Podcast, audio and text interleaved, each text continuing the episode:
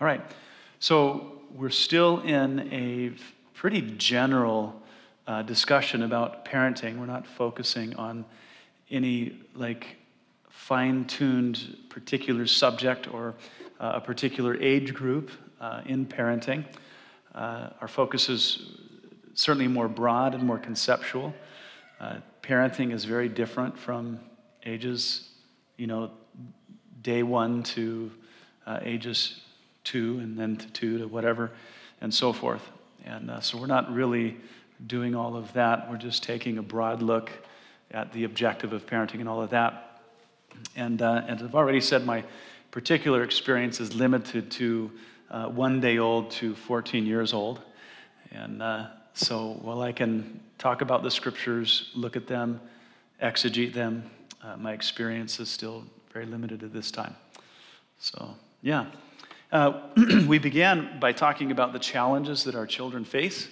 If you have children, if you've had children, uh, you know that the same struggles and challenges that you face, they face. Uh, they're made of sin like you are. Uh, they have a world out there that influences them, that has an impact on them, our culture, uh, Hollywood, and all those other things. And um, yeah, and then also we have our adversary, the devil, who goes about looking for who he might devour. Our children definitely are among them. Uh, we've talked about the necessity of family worship and the necessity of, uh, you know, depending on whatever term you want to use, they all essentially mean the same thing. So if it's catechizing or indoctrinating, I think indoctrination has become a negative uh, term, hasn't it, for the most part? But in the military, if you go into ranger school, you have to go through the ranger indoctrination program. You have to be taught what it is to be a ranger, philosophy, and so forth. And uh, so, and then for those that come from a liturgical background, uh, catechizing our children is a bad word. So maybe we should just say discipleship. How's that? We want them to understand the scripture so they might know who God is and what He's like. And we study the scripture so we might learn what the will of God is for us and for our children. So, yeah. And then we went to Ephesians chapter 6, verse 4. We started exploring uh, Paul's instruction there. Uh, we began with the concept of uh, not provoking our children to wrath. And then uh, we went to bringing our children up, which essentially means to bring them to a place of Christian maturity, to bring them up as, as Christian adults. And uh, so we went back to the beginning in Genesis, where God uh, did everything the way He wanted it in a world without sin, a world without problems. And it's there that he instituted his design and his intent, uh, we might say um, his program for man. And uh, we observe that God's desire is that we, uh, being created in his image, we live consistent with his image, image bearers that represent God in the world, you know, reflecting his character, his dignity. Um, he made us in his image to be uh, hard workers, to be godly spouses, and to be godly parents. And so, in order to, you know, reproduce his original will, um, our children ought to be raised to be godly spouses, godly parents, and godly hard workers. Amen? Who doesn't want their kid to be godly in one of those contexts? It's just silly to think about. Yeah. So that's what it is to bring our children up. Uh, today we'll talk about the last three concepts in Ephesians 6 4. So this is Ephesians 6 4b, we might say. That's regarding training. And Paul uses a very specialized term in the original language for training. Uh, not so much for admonition, but it's still important. And then what it means for this to be, uh, all of this to be of the Lord. So let's read the text again Paul says, And you, fathers, do not provoke your children to wrath, but bring them up in the training and admonition of the Lord. So Paul uses two terms here training and admonition. Now, training is the Greek word paideia. Paideia, it means to, to discipline, to educate, uh, it means instruction. And then the word admonition, uh, nouthesia, it means warning, correction, rebuke, and counsel. You ever notice that your young people need counsel? And they love counsel, don't they? the Proverbs are full of, my son, don't, don't reject my counsel. Listen to my counsel. Open your ears, search it out. And it's just this constant uh, pleading with the son to listen. And uh, because kids don't always like to listen. And then these two terms are controlled, or ought to be controlled, by the concept of the phrase of the Lord. Training, admonition of the that, that is, our training uh, must direct our children to the things of God. And when we admonish them, we must be redirecting them back to the things of God. Okay? So, our training, our admonition is not of the world, uh, it's not of our own opinion. They're not our children. Okay? Uh, so, it's not of our own discretion necessarily. Uh, it's not of our parents, even if they did it right. Our training, our admonition, must always be of the Lord according to His word, which alone meets His approval.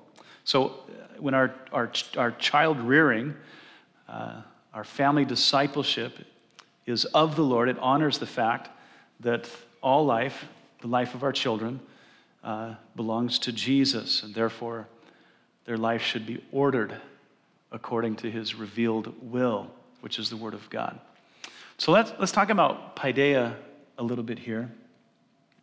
Um, the Greek, and I want to, that's in bold in my notes, the Greek concept, when you study uh, ancient Greek history, uh, Greeks loved being Greek. Um, I'm not sure the movie is completely appropriate, but uh, My Big Fat Greek Wedding, Greek. Everything was to be Greek was to be superior. To be Greek was everything. To maintain your Greek identity was essential in all things, to be Greek. And so the, the Greek concept behind the word paideia uh, has everything to do uh, this, this, this necessity of bringing the child to adulthood as a Greek. It's not just patriotic as a Greek, it's what is culturally Greek. Uh, Greek identity, Greek morality, uh, everything Greek, um, education, indoctrination. So make your children Greek through paideia. But as for us, as God's people, our training should consist of everything necessary to bring our child to adulthood as Christian. As Christian, including all of their education and spiritual indoctrination. Christian through and through. That's our goal when Paul rips that word out of Greek culture and he crams it into what it is to be Christian in all things. Okay? And this sort of training prepares the child for life that is well pleasing to God, when all of his upbringing is Christian. Okay? But not just for what I think, um, and you know, oftentimes we can say in the West, but it's not always just true in the West. But this concept of, you know, there's this difference between uh, my religious life and life itself. I have this partition between them, I have a distinction. And uh, that can't be the case. All of our child's learning, their activities, their relationships, they're sacred. They're sacred. Okay? Whether it's math, now the math itself is not sacred. But the Christian child's learning of math is sacred, of science, of literature, uh, their chores, their chores, their leisure activities.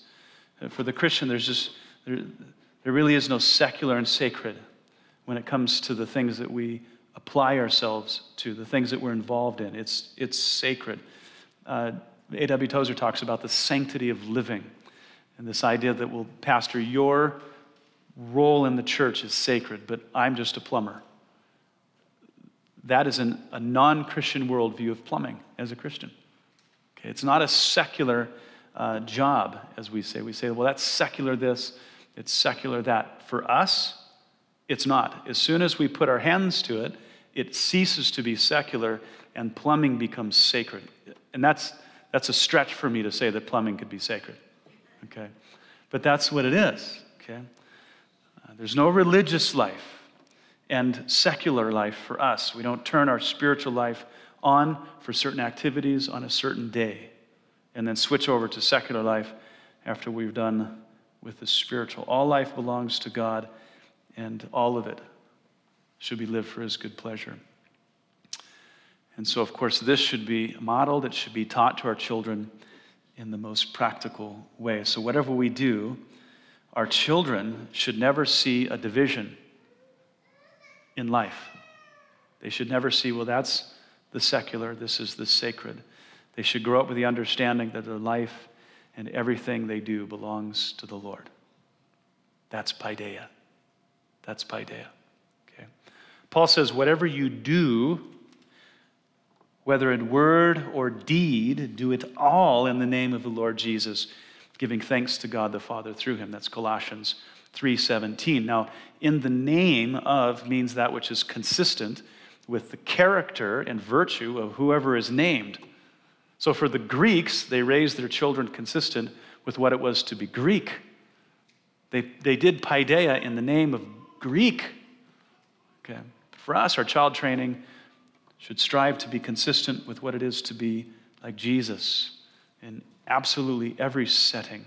So our children's work ethic in school and in chores. Uh, it's so fun to get your kids to accept the reality that doing chores is sacred. But it is. Their conversations, this is so important. Their conversations with parents, it should be sacred. Their conversation with friends and strangers, all their activities, and every relationship that they have, it should be in keeping with what is Christian. Nothing should go ungoverned by God and His Word because life belongs to Him. That, is, that would be paideia in a Christian context. Okay? Paideia. Now, in paideia, there may be the concept of corporal discipline uh, by way of uh, swatting or spanking. Okay? Uh, some insist that it's there, uh, but it's certainly not what paideia means in itself uh, we would certainly be doing our child a disservice without uh, some form of corporal discipline uh, for certain circumstances and infractions, but I'm not confident that uh, paideia uh, includes all of that. It's probably something that's taken for granted, okay? Um, but I don't think it states that emphatically. Um, the the teaching of corporal discipline, and we're not going to get into all the details of this tonight, but it is mentioned elsewhere in the scriptures, especially in the Proverbs of Solomon. So I want to read some of those to you. Um,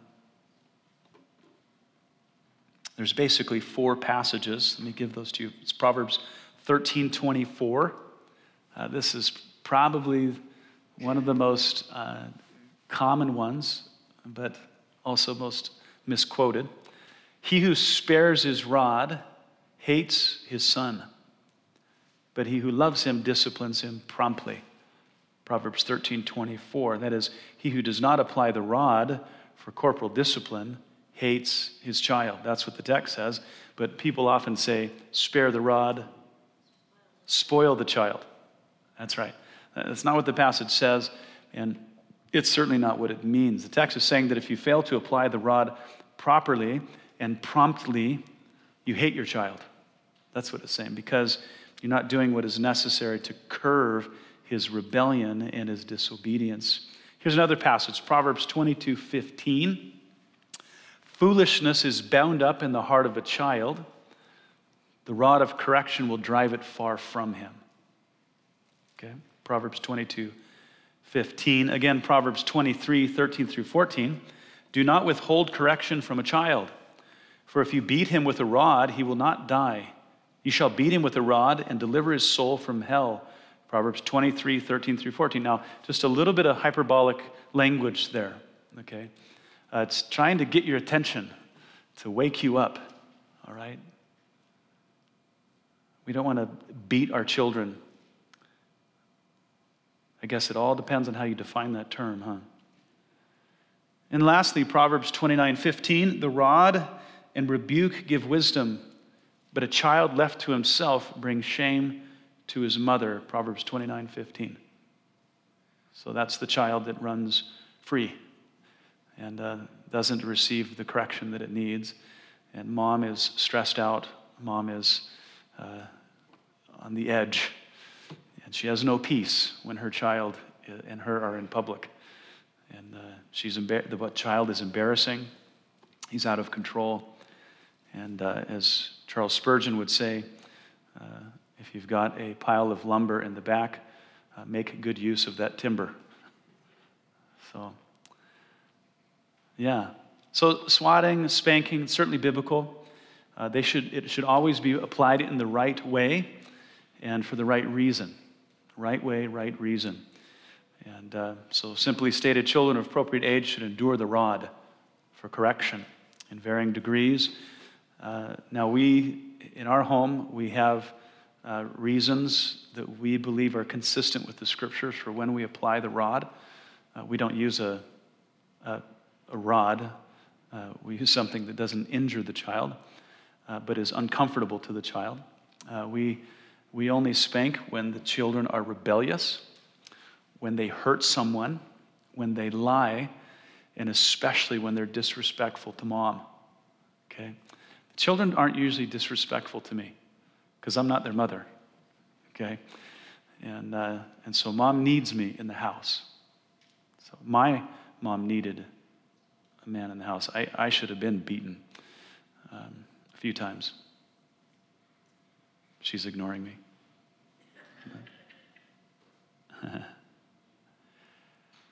but there's also something else when you, when you study uh, you know, biblical training and discipline, uh, no matter if it comes in a rebuke, if it comes in corporal discipline or whatever, um, the child should never be disciplined for the purpose of penal retribution or just sheer punishment.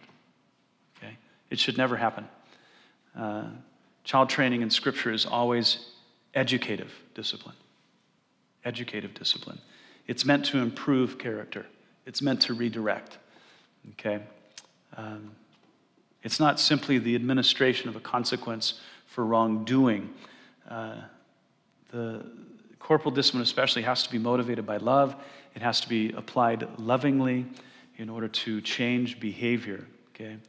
Uh, it should never be applied in anger as a way to get back at the child. Okay? I see parents do this all the time. Okay? All the time. The child uh, is behaving badly, and uh, parents, because they're not disciplining consistently and promptly, uh, they let the child misbehave and misbehave and misbehave, and as they do that, what happens to the parent? They get more frustrated and angry and, and angry and angry, and then finally they explode and they discipline out of that anger when what they should have done is the very first time the child misbehaved, they should have implemented some type of training, some type of discipline. Uh, and so the truth is, if you discipline your kids promptly, as the Proverbs say, uh, you won't get angry, but you can discipline, you can spank uh, without being angry, without yelling, without screaming. And, um, and it goes so much better for everybody. And um, so I think that anything else is just is a bad thing. I think it pushes the child, their heart further and further away.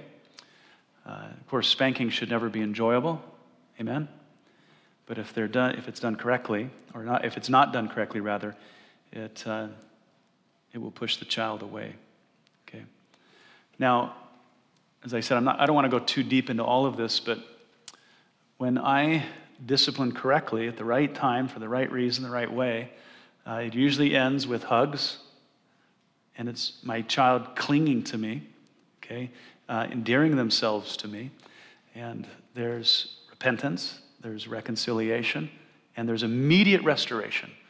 Uh, and discipline in our house never goes on. Okay, we, we, we go to the bedroom, we take care of it, we come out, and we wipe tears off.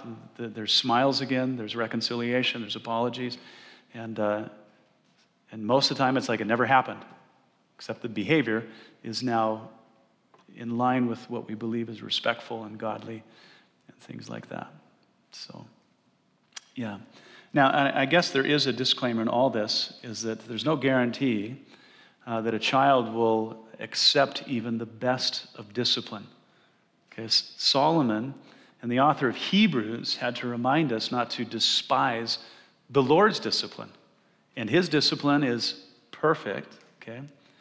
But there's never an excuse on our part to behave ungodly when we use any kind of discipline, okay? The child should always be disciplined for their sake, not for ours, because we're angry, we're frustrated, or whatever. So let's move on. Uh, nouthesia, admonition, has more to do with uh, verbal instruction to counsel, to provide a warning, or to redirect. And when we look at it in the New Testament, uh, that's exactly how it's used it's correction, redirection, it's warning, uh, usually warning about danger, okay?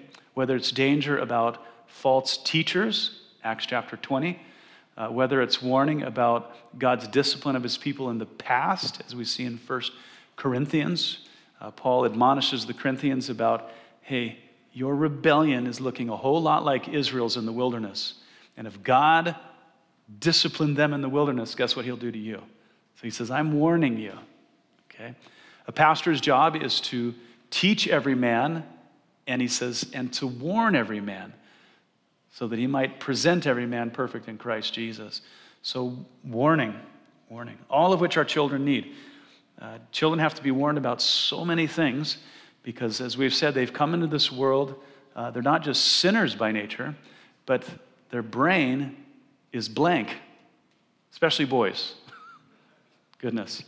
Okay? And so they're learning the world around them. They need to be warned and counseled about things that are a danger to them physically and emotionally, morally, spiritually, uh, relationally. I mean, uh, had to really get involved with your child relationally when they were teenagers because things are happening to them, okay, and they need you. Ethically, I needed to be counseled legally when I was a teenager. And then when they fail in one of these regards, we must rebuke, we must redirect through godly counsel. Um, yeah, regular part of parenting. You know, Isaiah said, All we like sheep have gone astray. And our children are little sheep, and they go astray. Okay, and our little, little ones go astray every day, all day long. Okay, and hopefully, with godly parenting, uh, that going astray uh, does this. Amen? Okay? And if you've done your due diligence, di- not diligence, but diligence, have you noticed that the discipline uh, is less and less as the child grows older? Okay? Definitely when it comes to spanking. Spanking should certainly do this less and less. And uh, yeah, they go astray. And what's important to add to, I believe, the context of admonition is this, this graciousness. Graciousness. Um, because the way that you respond to a child's uh, foolishness, to their disobedience or rebellion, can oftentimes determine the response you get from them. Okay? Proverbs 16, 21 and 23 says this Sweetness of lips increases learning. Sweetness of lips increases learning. I've learned this especially with my oldest son as he's getting older and he's, you know, his voice is getting deep and his, he's establishing his, um, you know, boys are always wrestling for power. You know, they're becoming a man. And uh, the, the, transfer of authority is, is, is more imminent every day.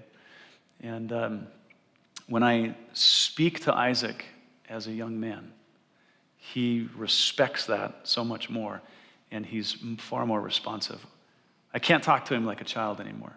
You know what I'm saying? He's not here, so uh, I can talk about him a little bit. But um, But when I come to him with this kindness, with this respectfulness, especially to him as the firstborn boy, uh, he responds so much better. Sweetness of lips increases learning. Pleasant words are like a honeycomb, sweetness to the soul and health to the bones. Yeah, it's good stuff. Paul said, Brethren, if a man, now the man word there is pretty generic, so I would say even a child, is overtaken in any trespass, you who are spiritual, restore such a one in a spirit of gentleness. Gentleness. Considering yourself, lest you also be tempted. Now, I think that's super important in, in parenting, is considering yourself, lest you also be tempted. Because you're tempted when your child tempts you. and uh, in your flesh, you're like, well, it's go time now. You're mine. And instead of having the child's character in mind, you have retribution in mind. Okay? Yeah. So, sweetness of lips and gentleness for learning and restoration. You know, a parent who is harsh, they may secure their child's temporary obedience, but they will eventually lose the child's heart and their long term obedience. Okay? It's just a matter of time. But if heart training is always at the heart of our parenting, we're likely to get good results. Okay, good results. Solomon said, as I mentioned earlier, he says, My son, give me your heart. Proverbs 23 26. Son, give me your heart. Well, boys just don't give their heart away, do they? The dad has to work for it. He has to work for it. I believe that the greatest thing a parent can do is to win their child's heart, whether it's a boy or whether it's a girl strive to win their heart. Because if the parent has the child's heart, the parent can lead that heart where it should go. Okay? They can. When the parents say, My son, my daughter, if the heart is won, they're much more apt to listen. Okay? Respect your counsel. Solomon said, My son, 23 times in the Proverbs. My son, my son, my son. Every time he's providing the child with godly instruction. So, the child's heart, much more willing to listen, much more willing to obey. And uh, even if the, what is being said is a rebuke or a warning or correction, just much more likely. The parent that was negligent to win their child's heart will experience, I believe, a lot of heartache later on especially when that child gets into their teens. Okay? Yeah. So I believe that whatever you do in the process of what your main objective is, bringing your children up as Christian adults, that that relationship with them, building that relationship, making it strong. Because when they fail, you don't uh, you obviously want to be there but they want you to be there and then they'll go to you. And um, super important. Um, me and Malia, as my only daughter, and she's kind of a girl. And I wasn't raised by a girly girl, and I didn't have any sisters. And I grew up um, not having much of an affiliation for girly girls, um, but I got one. And uh, so we spent a lot of time talking about life, and I'm trying to get to know her. I didn't marry a girly girl, and uh, so I want this relationship to be super strong so that when the first dumb boy, uh, whatever they do, uh, she will come to me and say, Daddy, I don't know what this dumb boy is doing talking to me. Uh, will you talk to him? And I want to be the one she goes to. I want her to want me to be there so that I can get involved with all of that. And the same for my boys. But um, the Malia, I think she'll probably keep me up at night more than uh, anybody else. So, so anyway, the relationship, build it, build it, build it, and it'll make life with our kids so much more happy. So there you have a basic exegesis of Ephesians 6 4. Uh, not a lot of super specifics to anything particular. Uh, I probably talked about spanking more than I intended to. Uh, but if I was to talk about anything more, which we'll do in the future, and I hope to get some other people involved, but really building relationships with your kids, um, I think is absolutely essential. Uh, I'm not sure exactly what's coming next for our the subject of family worship, but we'll get it out there. Next week, we're going to go back to our um, uh, end of the month, uh, last Thursday of the month prayer time together. And uh, so, yeah, so that's what I have. I'm going to let you out early tonight. And um, so let's pray. Go ahead and stand up.